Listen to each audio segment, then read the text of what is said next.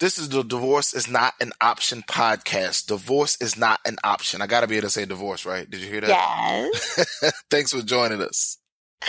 Please be sure to subscribe and follow our podcast so you can be automatically alerted when we produce a new episode on iTunes, Spreaker.com, Google Play, YouTube, and SoundCloud.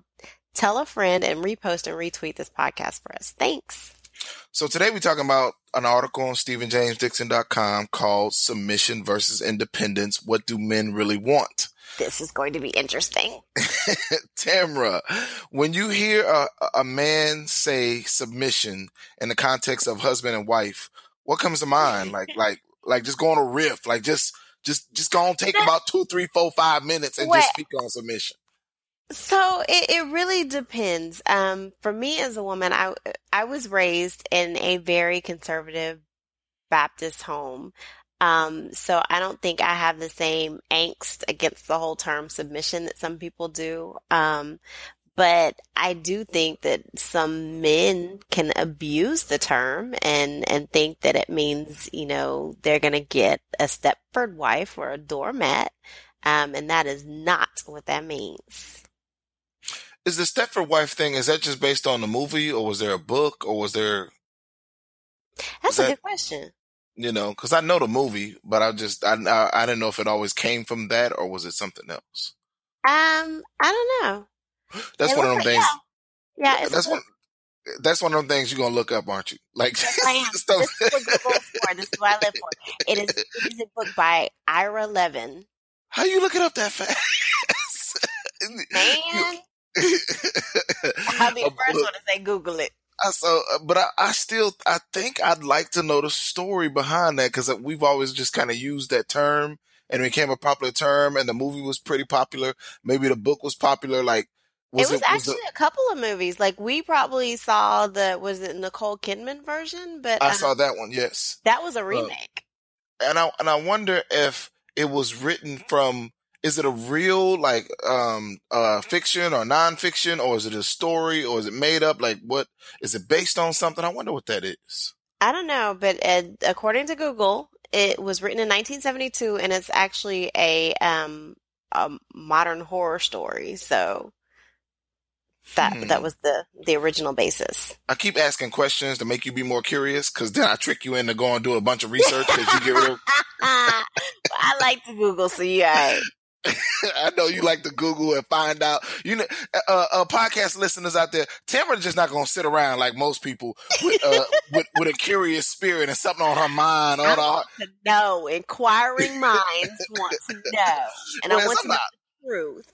Right, whereas I'm like the rest of y'all and us, I just sit around every day thinking, like, I wonder. And I never go. You know the thing that annoys me the most? Okay, sorry, totally off topic. But when you're on Facebook and somebody posts something like, you know, somebody murdered a cat and, you know, I mean, just like is a serial cat murderer. And I'm like, nobody actually takes the time to look it up and say, you know, who's going around shooting cats, really? And I mean, it's stuff like that. Like, somebody just posted something today about a little black boy who was shot by a police officer who was the Grand Wizard of the KKK. And I was like, okay, this can't be real. So let me look it up. And it was completely untrue. And the fact of the matter was, the little black boy had actually stolen a car and was in a police chase and pointed the gun at the police. And I'm like, we have enough trouble convincing people that there really is police brutality that is completely unwarranted. Let's not fake stories. The person who posted the story, was that African-American or? Of course. Huh. So they're posting a story that, yeah, exactly. They're posting a story and they're like, this is horrible. And I'm like, that story is not real. And then when you look up the real story, you're like, okay, that child put himself in a really bad position. So your Facebook entertainment time be doubling, because you got to go and fact find the stories that people post on Facebook. I hope my husband can hear this. That's really what be going on Facebook entirely too much. But that is really, yes, because I'm like, is this real? So I look up everything. Yes, that's a problem. double time Facebook. Exactly. So you like, and so you can't break it up. To you, it's still considered Facebook because you're researching a story from Facebook, and then you got to go back. Then you got to go back and post your response on Facebook. Yes, yeah, because I can't let people be misinformed. That's just wrong. What is it? What is it about Facebook that got y'all women so captivated? I don't know. My wife too. Okay. I throw my wife in there. Well, we're very social, and that's, you know, even though I'm an introvert, and actually that's probably what makes it even easier. I'm naturally introverted, so Facebook is an easy way for me to contact people without actually having to contact people. And you can turn them off if you don't want to be friends with them. Exactly. No foolishness, but you still like the foolishness though. I don't. Well, so it depends on what the foolishness is. If it's political foolishness, yes, I will be all in it. A guy told me, like, I had a B type foolishness. No, I'm not trying to hear that. I had a coaching session with a guy the other day, and he said, "Man, I just need a little bit of ratchet in my life." Yeah, no, I'm not like that. And he was being real. Like it was real. Like he was like, a lot of dudes feel that way, right? I'm feeling him. I'm like, I'm feeling you. You know what I'm saying? I said at least once or twice. I said, but I try to include my wife in the ratchetness. You know, I try to make me and my wife go. At least once a year, if not twice a year, to just a grimy spot and just dance and go hard like we college kids. Different. That's different. You know, but I'm saying I try to limit my ratchet to like Issa Rae, Insecure. Wow, you just showed yourself. Like a lot of people like that's not even ratchet. Like that's just scratching the surface. Like no, it's some ratchet that goes on there. Is it still going on or is the show over? I think it's over. I think the season's over. I thought it was. I keep seeing them. My wife had to get me caught up. Okay, so again, we're talking about submission versus independence. What do men really want? Mm-hmm. The first thing I think about when I think about submissions versus independence, I think about my mom when she was married. She went on a cruise one time, mm-hmm. and I said, "Mom, why is your husband not going on a cruise with you?" And my mom said, "Because he don't have no money."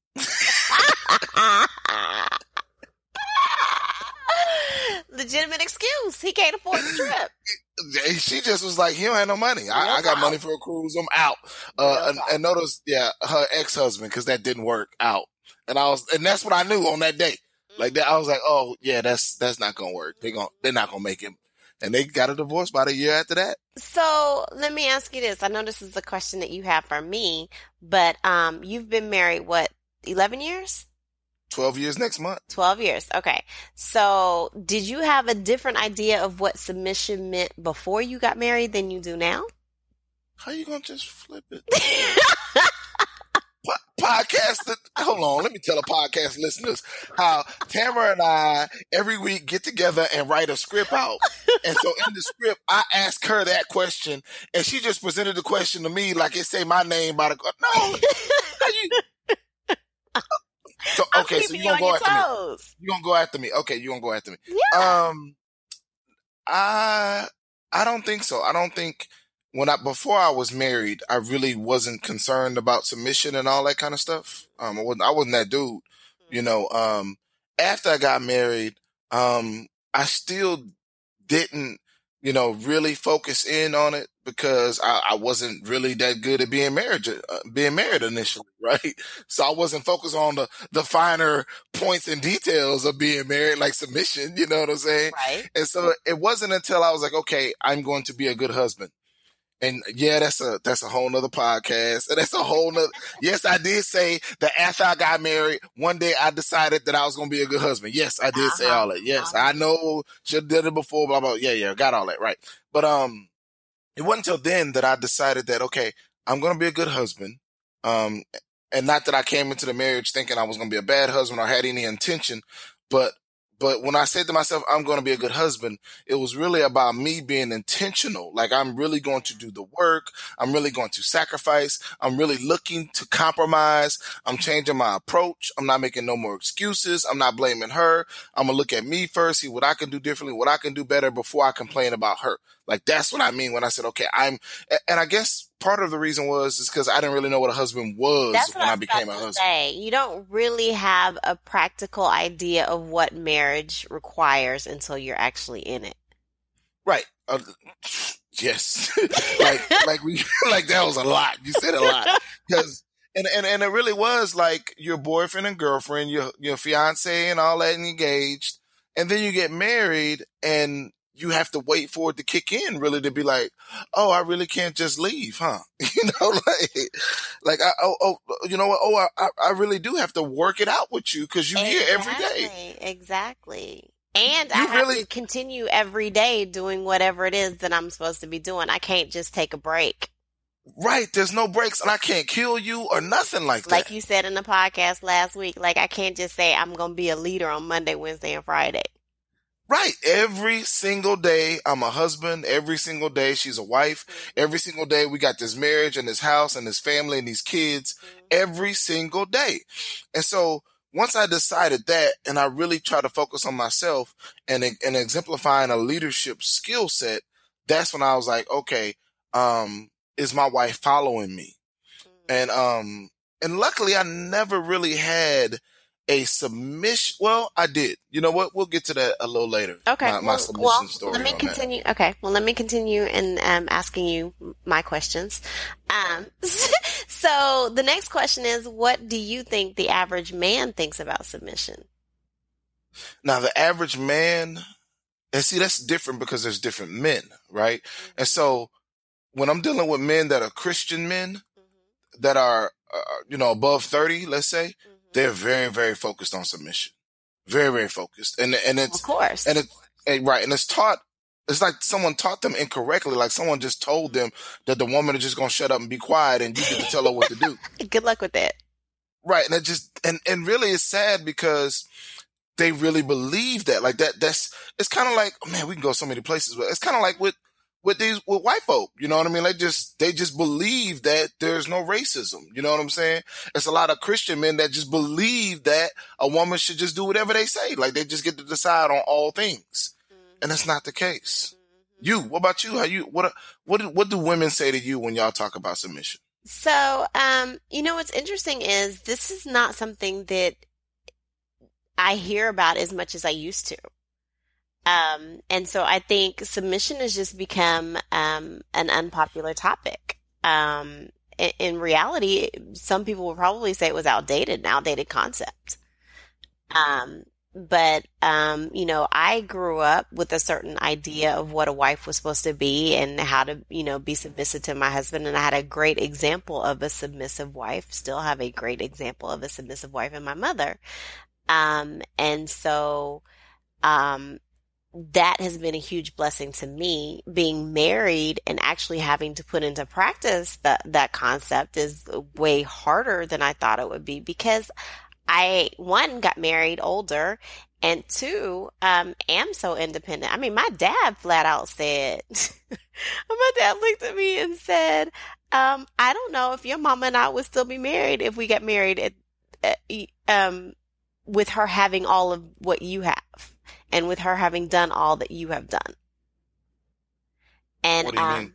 So just being as independent as I've been, getting myself to the financial place that I've gotten myself, having the adventures that I'd have, living in Spain and Costa Rica and just, being a world traveler. And there's something to be said for getting married early and growing together and building each other together. And so I think he was saying, your mama might have been one of those, I don't need a man people if she had, all the adventures and financial stability that you have when we first got married. That's interesting because that's one of the first examples I give when I talk about independence in the article. Mm-hmm. So then that's the lead into you talking about the first independence example. Oh, okay. Obviously, I'm not following the script. That's what you get. You trying to flip all the questions and all that, catch you all off guard. Whatever. So the article has 2 examples of submission and 2 examples of independence.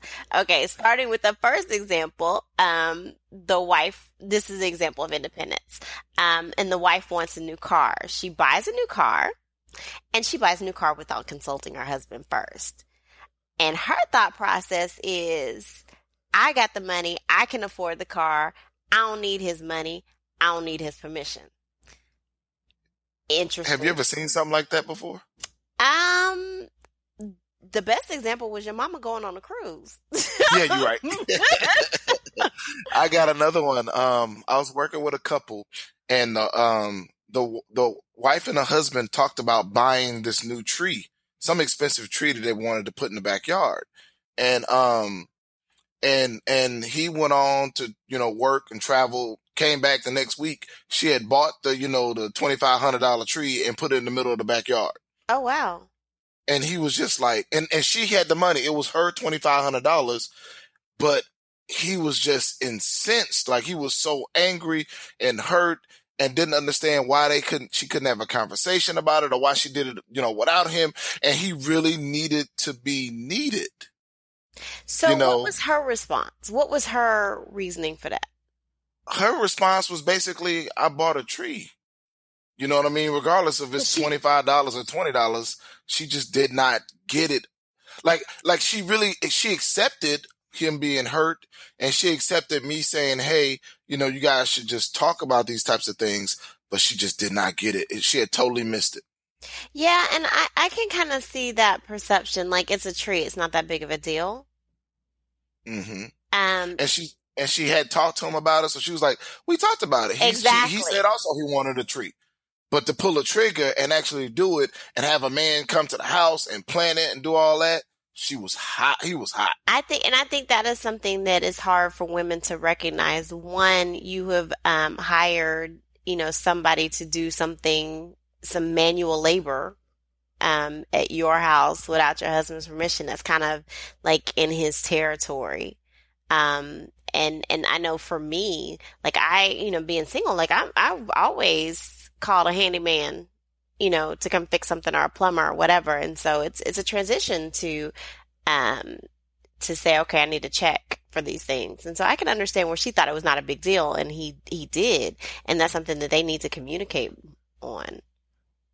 What I advise people on is you have to have a certain amount of money that you agree that anything over that amount you discuss as a family. So you should do that in advance. Like for us, it's like $250 or something like that. If you want to spend more than $250 out of the shared account, then we need to know about it. If she, whatever she do out her personal stash, I don't know what she do. I don't have no input on that, but whatever. I guess if she wanted to buy a $2,500 tree out of her personal account, then I probably wouldn't say nothing because that's her money. That's what I'm saying.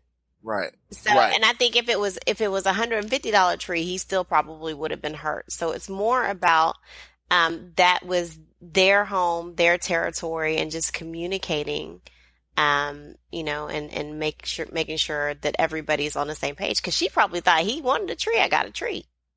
Right. And also too, it goes to how this wasn't the only example or issue for them. Like just when I see this kind of issue, it's always just like an underlying issue at all times about communication or about independence or about not wanting to be submissive or the man lacking the leadership for the woman to follow him. And so example number 2. So, I want to kind of get into that a little bit more because, you were talking about leadership and that is a good point because, a lot of times as women, we don't think about it. We just move them with it. And had he been more clear, it might have been a little bit, easier to avoid that issue. Right. And I think too, just when you're talking about leadership with men, like a lot of times men want women to submit before they have led. And so, and what I mean by that is you got to lead by example. You exhibit leadership first, and then the woman will follow. Now, there's some women that just not good at following because, like you said, and she was like that too. She was a professor, well-established, had tenure at a university, all that kind of stuff. And she had been single for a while. She had gotten married early and got a divorce, was single with raising her 2 kids for like 10, 15 years, then got remarried. And now, she used to just buying stuff whenever she wanted to buy it. And so a lot of times I have to work with couples about, okay, come back now to being in a relationship and having a partner have an opinion. And 50% opinion on what's going to happen around the house and with the marriage and with the family. Like, that is really, really tough for people. So I'm glad that you were taught that, because everyone who gets married at a later age to some extent have some kind of struggles with this unless they're taught submission. Okay, cool. So example 2, Eve is the breadwinner. So you had me saying, ladies, repeat after me.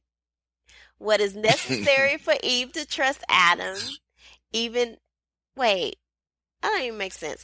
Anyway, okay, the fact that Eve makes more money than Adam has nothing to do with the marriage or the structure of the marriage. As we said earlier, leadership is not based on money or on being a man, which I want to come back to. You're saying this is not a state. This is not to state that a woman cannot lead. It's to state that a woman cannot lead a man, not a real man anyway. So I want to come back to that, because you said leadership is not based on money or being a man. But if you're saying the man is the head of the household, how does that reconcile with that statement?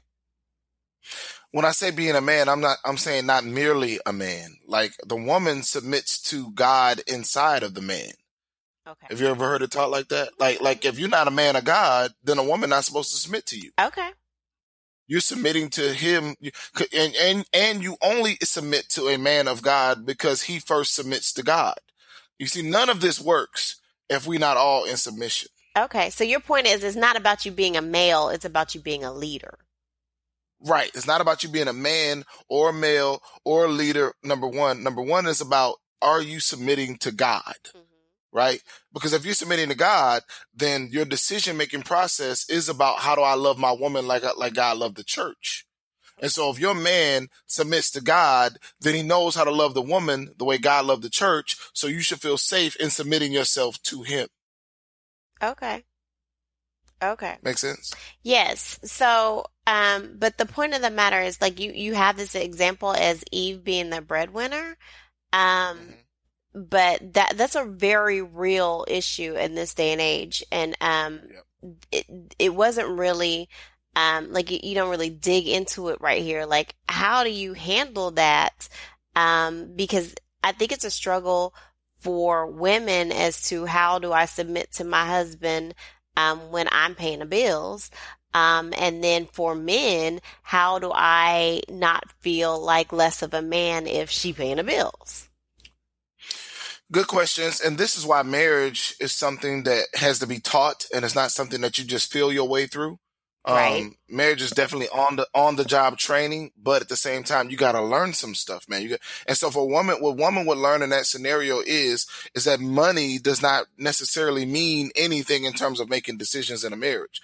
Just because you're smart and you know how to go to law school or medical school, or you know how to just flip money or whatever, that doesn't mean you're the best decision maker for the marriage, right?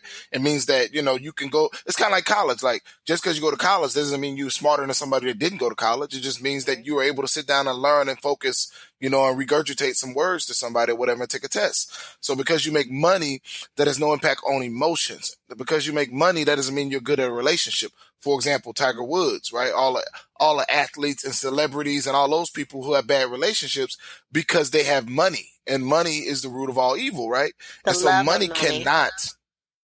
love of money, okay, is the root of all evil. And so money does not mean. Money should play no role in how you have how you structure your marriage in terms of decision making.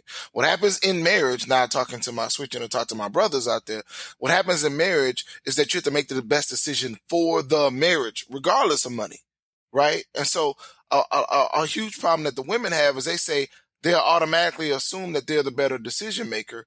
The huge problem the men have is they automatically say, well, I'm the man, so I get to make the decision, you know? And so, you know, just because they're the man, they get to make it.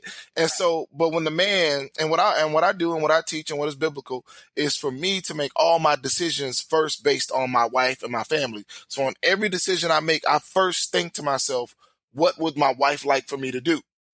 You know? And so then later we'll have some other examples too about submission to actually walk through different scenarios that we talk about. Okay, cool. So let's start with submission example number 1. The kitchen has been left dirty the last couple of nights. Adam walks into the house and says, "Look here, Eve, from now on, I will take care of the kitchen Mondays and Wednesdays, and I would like for you to take care of the kitchens on Tuesdays and Thursdays." You left part of that example out. What did I leave out? So Eve says, "Dude, I volunteer on Tuesday nights." And Adam says, "Okay, you take care of the kitchen Monday and Wednesday, and I'll take care of the kitchen Tuesday and Thursday." Like, I really appreciated the compromise in that scenario. Right. And the initial part of it was saying that when Adam walks in the house and says, "Hey, I'm going to wash dishes Monday and Wednesday. I'd like for you to do them Tuesday and Thursday."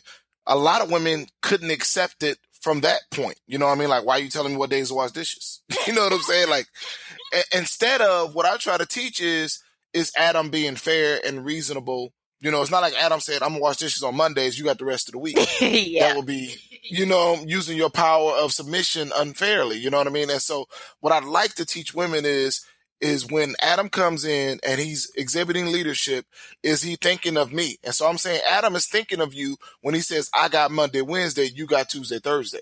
You see what I'm saying? He's being fair and he's being reasonable. And then in the second part of the story, like you presented, you know, a wife may say, "Hey, I can't do Tuesday and Thursday. Tuesday, I got Delta Step Show practice, and Thursday, I got choir practice. Can I switch with you and do Monday and Wednesday?" And a man can still, even though he's a leader, so the second part was really focused on the men, and saying that even when you're a leader, that doesn't mean that what the directions or the plan that you set forth is perfect, and you have to be willing and able and open to negotiating that plan. So I come in, I say Monday, Wednesday, and you do Tuesday, Thursday. You say I can't do Tuesday and Thursday. I need to then be able to say, "Oh, okay, I understand, and I can do Tuesday and Thursday if you do Monday and Wednesday." And a big part of that is man coming and making out a plan in advance. You know, that means Adam set aside some time before approaching Eve and came up with a plan that is reasonable and fair, easy to digest, easy to say, "Okay, this is fair," easy to say, "Adam has thought about me and thought about him and thought about the marriage, and he's not just coming here trying to be a king or, you know, a ruler and just tell me what to do and all that." So in those scenarios, I would like for my women, right, that's the challenge. In those scenarios, I like for my women to be able to look at the situation and say, "Is my husband being fair? And if he is, then to follow his leadership." Okay, cool. So example number 2 says, baby girl comes home from college with an engagement ring on. Baby girl asks mama to ask dad for $20,000 for the wedding. Mama evaluates the finances and decides that $20,000 is doable and proceeds to gain the approval of dad. Mom makes a request to dad. Dad thinks the $20,000 is too much and wants to give $10,000. They are at an impasse. After a week of deliberation, dad decides to give baby girl $15,000 for the wedding. How should mom handle dad's decision? Again, another scenario where I want my men to be able to exhibit leadership. But you see in the leadership example, mom wants 20, daughter wants 20, dad wants to give 10. Dad decides to give what is in the middle, which is 15.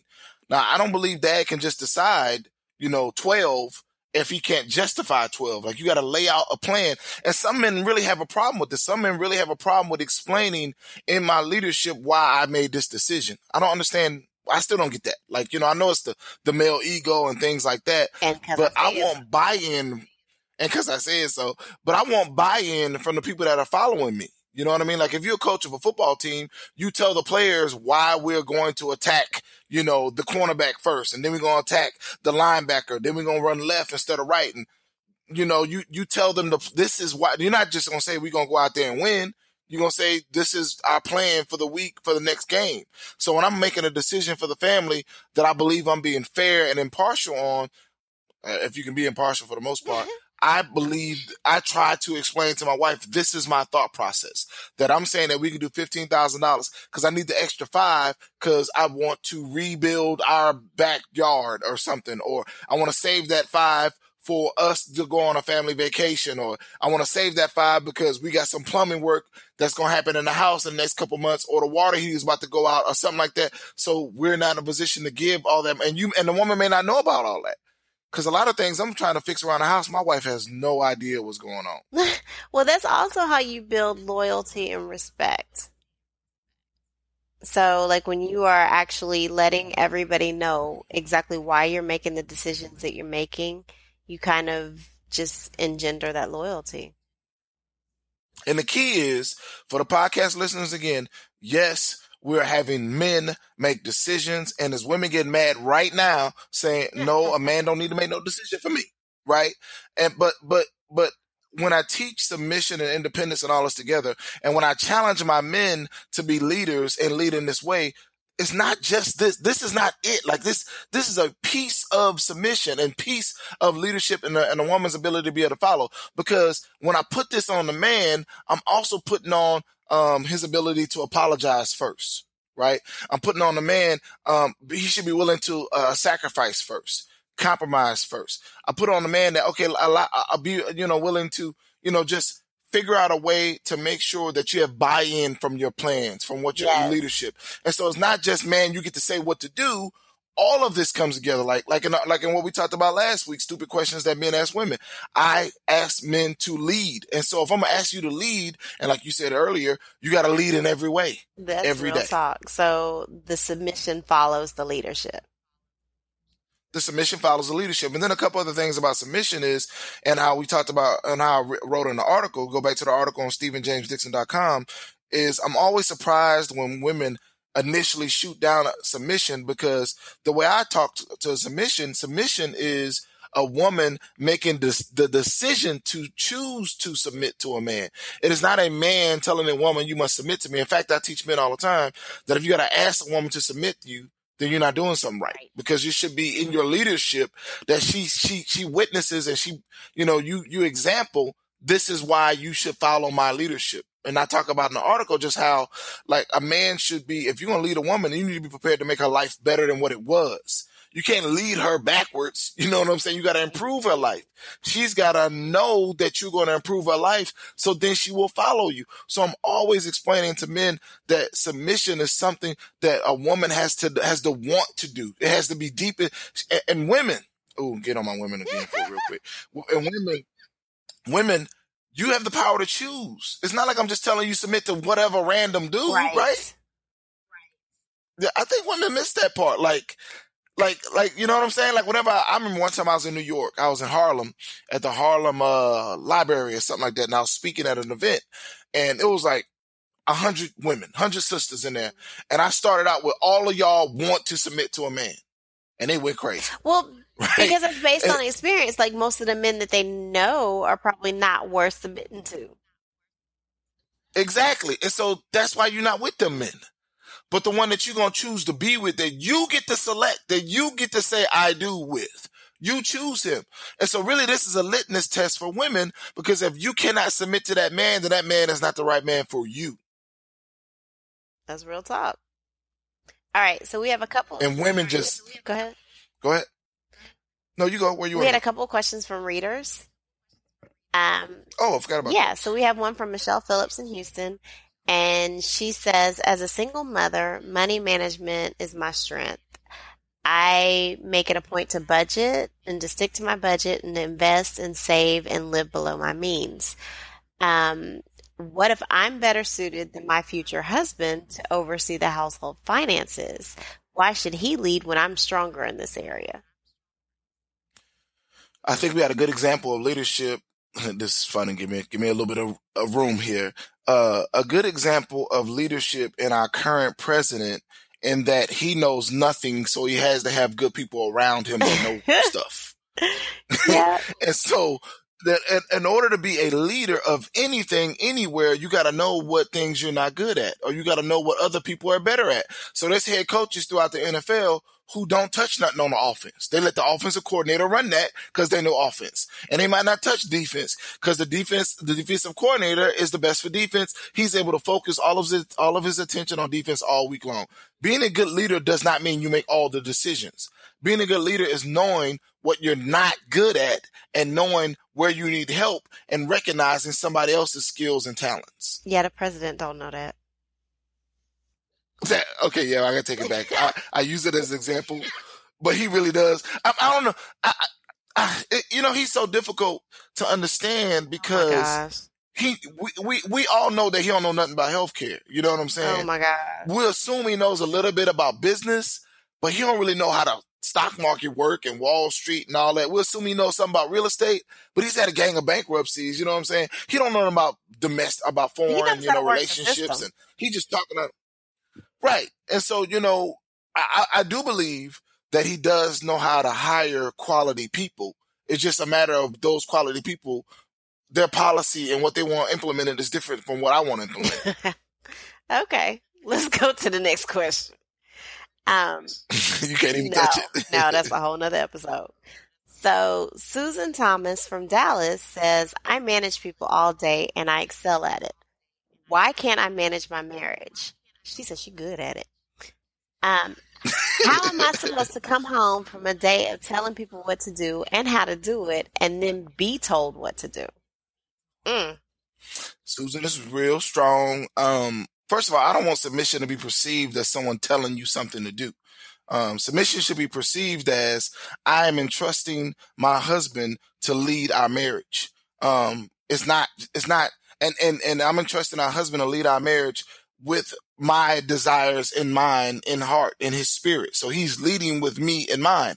An example earlier, we talked about money. The husband is saying, hey, we're going to give $15,000 more. You're going to give $5,000 more than what I want to give just because you want to give it. I'm going to give $5,000 less than what I want, than what you want to give just because I want to give it. Like I'm meeting you in the middle, right? And so as long as the man is meeting the middle. I think you just hit on a big topic that is very difficult and probably a whole nother episode, and that's trust. Yes. Because you're asking someone to completely trust everything to a whole nother person when they've been in control of everything on their own for however long. And I actually just thought about it. I had a conversation with somebody who was talking about getting married and getting a prenup. And somebody else said, if you don't trust that you're going to be with this person forever and you feel like you need a prenup, then you don't need to get married. See, I don't necessarily agree with that. And I've had these conversations with couples about prenups and things of that nature. The fact of the matter is some people are better at money than they are at love. Yeah.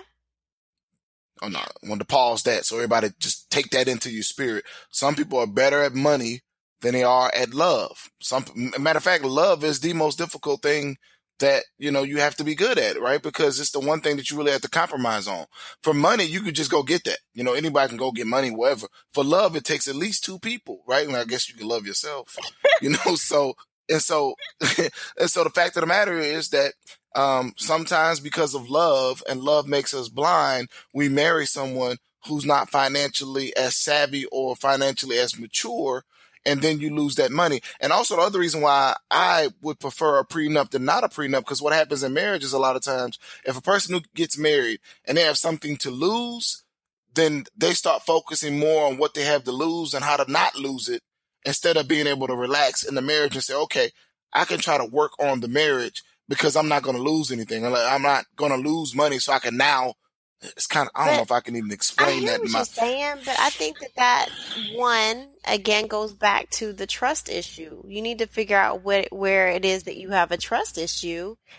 And two, you need to reevaluate your own priorities. If you're getting married and you're going to be more concerned about your stuff than your marriage, then maybe you don't need to get married. No, the point is when something goes wrong, like I remember Mike Tyson said, everybody has a plan until they get punched in the mouth. Right. And so, right. That's what he said. And that's what it was. Like, I'm going to hit Mike Tyson with the left. When he dropped the right, I'm going to come with the uppercut. And then Mike Tyson hit you in the mouth. And you're like, oh my God, like that hurt really bad. I don't want to swing at him no more. It changes everything. What happens in marriage is you get married and everything is wonderful. And then you have a bad day and a bad week and a bad month. And now you're like, oh my God, did I make a mistake? And then your mistake could be compounded if you think you're about to lose your $1 million. And now, instead of worrying about how to fix and see divorce this goes back to the whole premise of divorce is not an option. Divorce is not an option means that I'm going to find a solution. That's what it means. Divorce is not an option. doesn't mean stay unhappily married. Like, I don't believe in divorce and I don't believe in staying unhappily married. What I mean is divorce is not an option. Therefore, I got to find how to be happy. I got to find that out. I got to find a solution to the problem instead of just staying unhappily married. Right? And so I want to eliminate the issue of a person saying, oh my God, did I make a mistake? Am I going to lose some money? Okay, but you still should be, your first focus should be divorce is not an option, not the money. Right. Divorce is not an option, but I just deal with real people. And I what I advised people on doing was if I don't feel comfortable with it, luckily I ain't had to have no prenup because I ain't no money, but over 50% of marriages in a divorce. There's a higher divorce rate in Christians. And so for people who come to me for relationship coaching, I got to be real about money. Money is different. Like, I said, the most I ever agreed to was 5 years. No matter how, I got a couple people that were getting married that were millionaires. He was a millionaire. She wasn't. I'm finding more and more women who are more financially established than men these days. I guess we know why, more women graduate from college, blah, blah, blah. But the thing about it is that I need to eliminate that money issue from the lexicon, from the conversation. It is real that people get married and within that first 2 years think they made a mistake and just begin to, another thing about marriage is, how much time we got left? Cause I can go. I mean, we don't have a whole lot of time, but I'm like, you talking about the 5 years. Like I think about like Janet and I'm like, I feel like she waited 5 years and one day and then got a divorce. That's it's not they don't really work like that. The way they work is if you stay longer than 5 years, then the prenup is up. A 5-year prenup means that if we get divorced anytime within the first 5 years, then you get to keep all your money. But after the 5 years is when you get the money. So if you have to get divorced before the 5 years is up, and she get that billionaire money. Oh, okay. But she's not the only one that he can file for divorce too, right? Yeah. It's not like she get to decide everything. Both people get to decide. Yeah, but I think the bottom line is she was saying he was verbally abusive and he's Muslim. So I seriously thought he believed in divorce. Mm-hmm. I don't know. Nobody knows what happened inside of their marriage, but it was like immediately after 5 years, she got a divorce. Well, he knew the 5-year term too. You know what I'm saying? It's not like only she knew it. He could have waited 5 years and 11 months. I guess you got a point. Yeah. He could have whenever he wanted to, you know what I'm saying? And so in that way, it doesn't hurt anything. And I'm just a realist that some people are just not good at it. Like I get some couples who just don't understand how to sacrifice. Men, for the most part, don't know how to sacrifice at all before they get married. When have we sacrificed? When have we said, okay, when have we compromised? When have we negotiate? We ain't done that shit.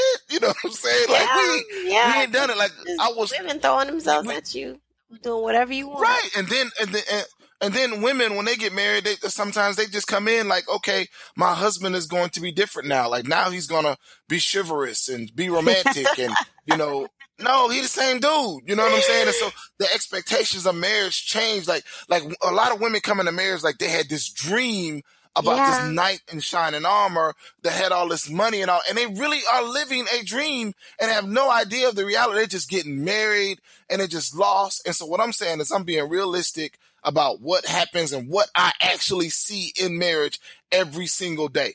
And that's all. When there's somebody come to me, I'm Christian. I'm going to be real. And I'm going to give you advice based on what I've seen and learned and experienced from relationship coaching for like 12 years. Okay. That's real talk. So, you have, an example from your premarital coaching that you said you wanted to share.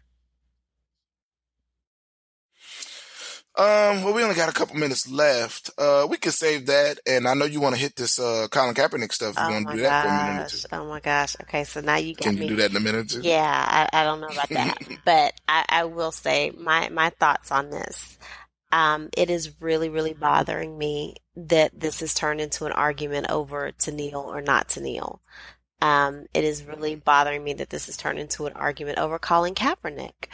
And it is especially bothering me that this has turned into an argument over the anthem and the flag.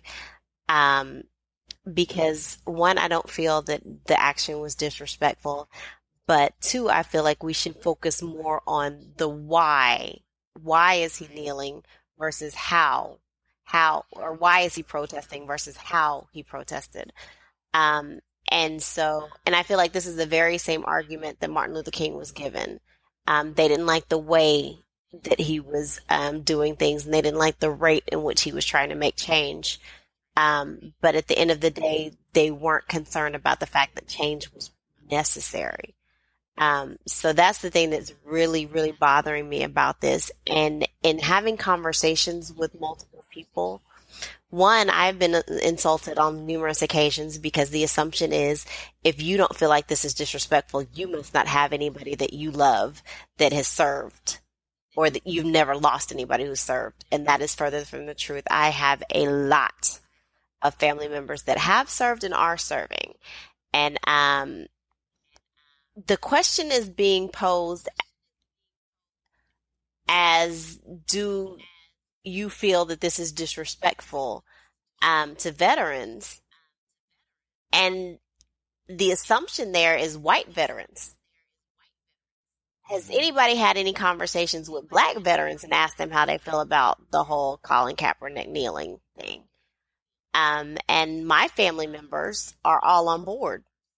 My friends who are veterans are all on board. So I think the question here is, what are we going to do to affect change? We now have national attention on this subject. How are we going to stop police from killing and brutalizing innocent people, or even not innocent people? Murder is not the, or capital punishment is not the, I don't know, for lack of a better word, job of the police.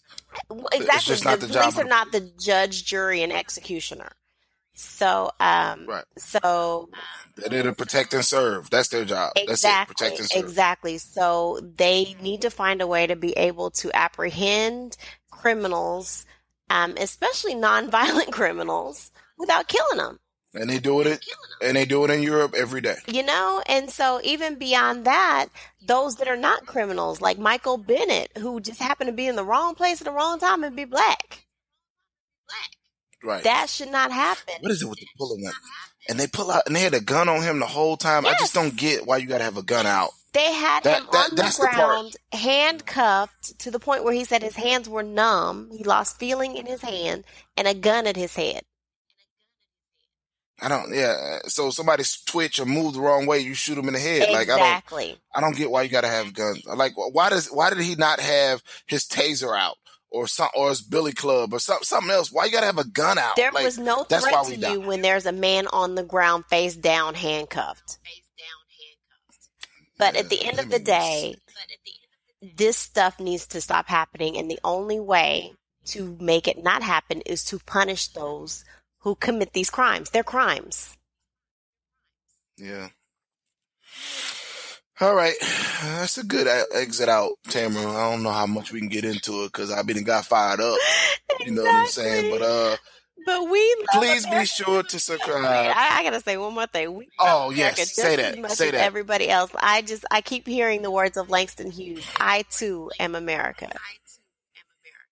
I was born here. I ain't going nowhere. You know, y'all can get over that. Please be sure to subscribe and follow our podcast so you can be automatically alerted when we produce a new episode on iTunes, Spreaker.com, Google Play, YouTube, and SoundCloud. Tell a friend. Thanks for listening. Divorce is Not an Option podcast. Bye.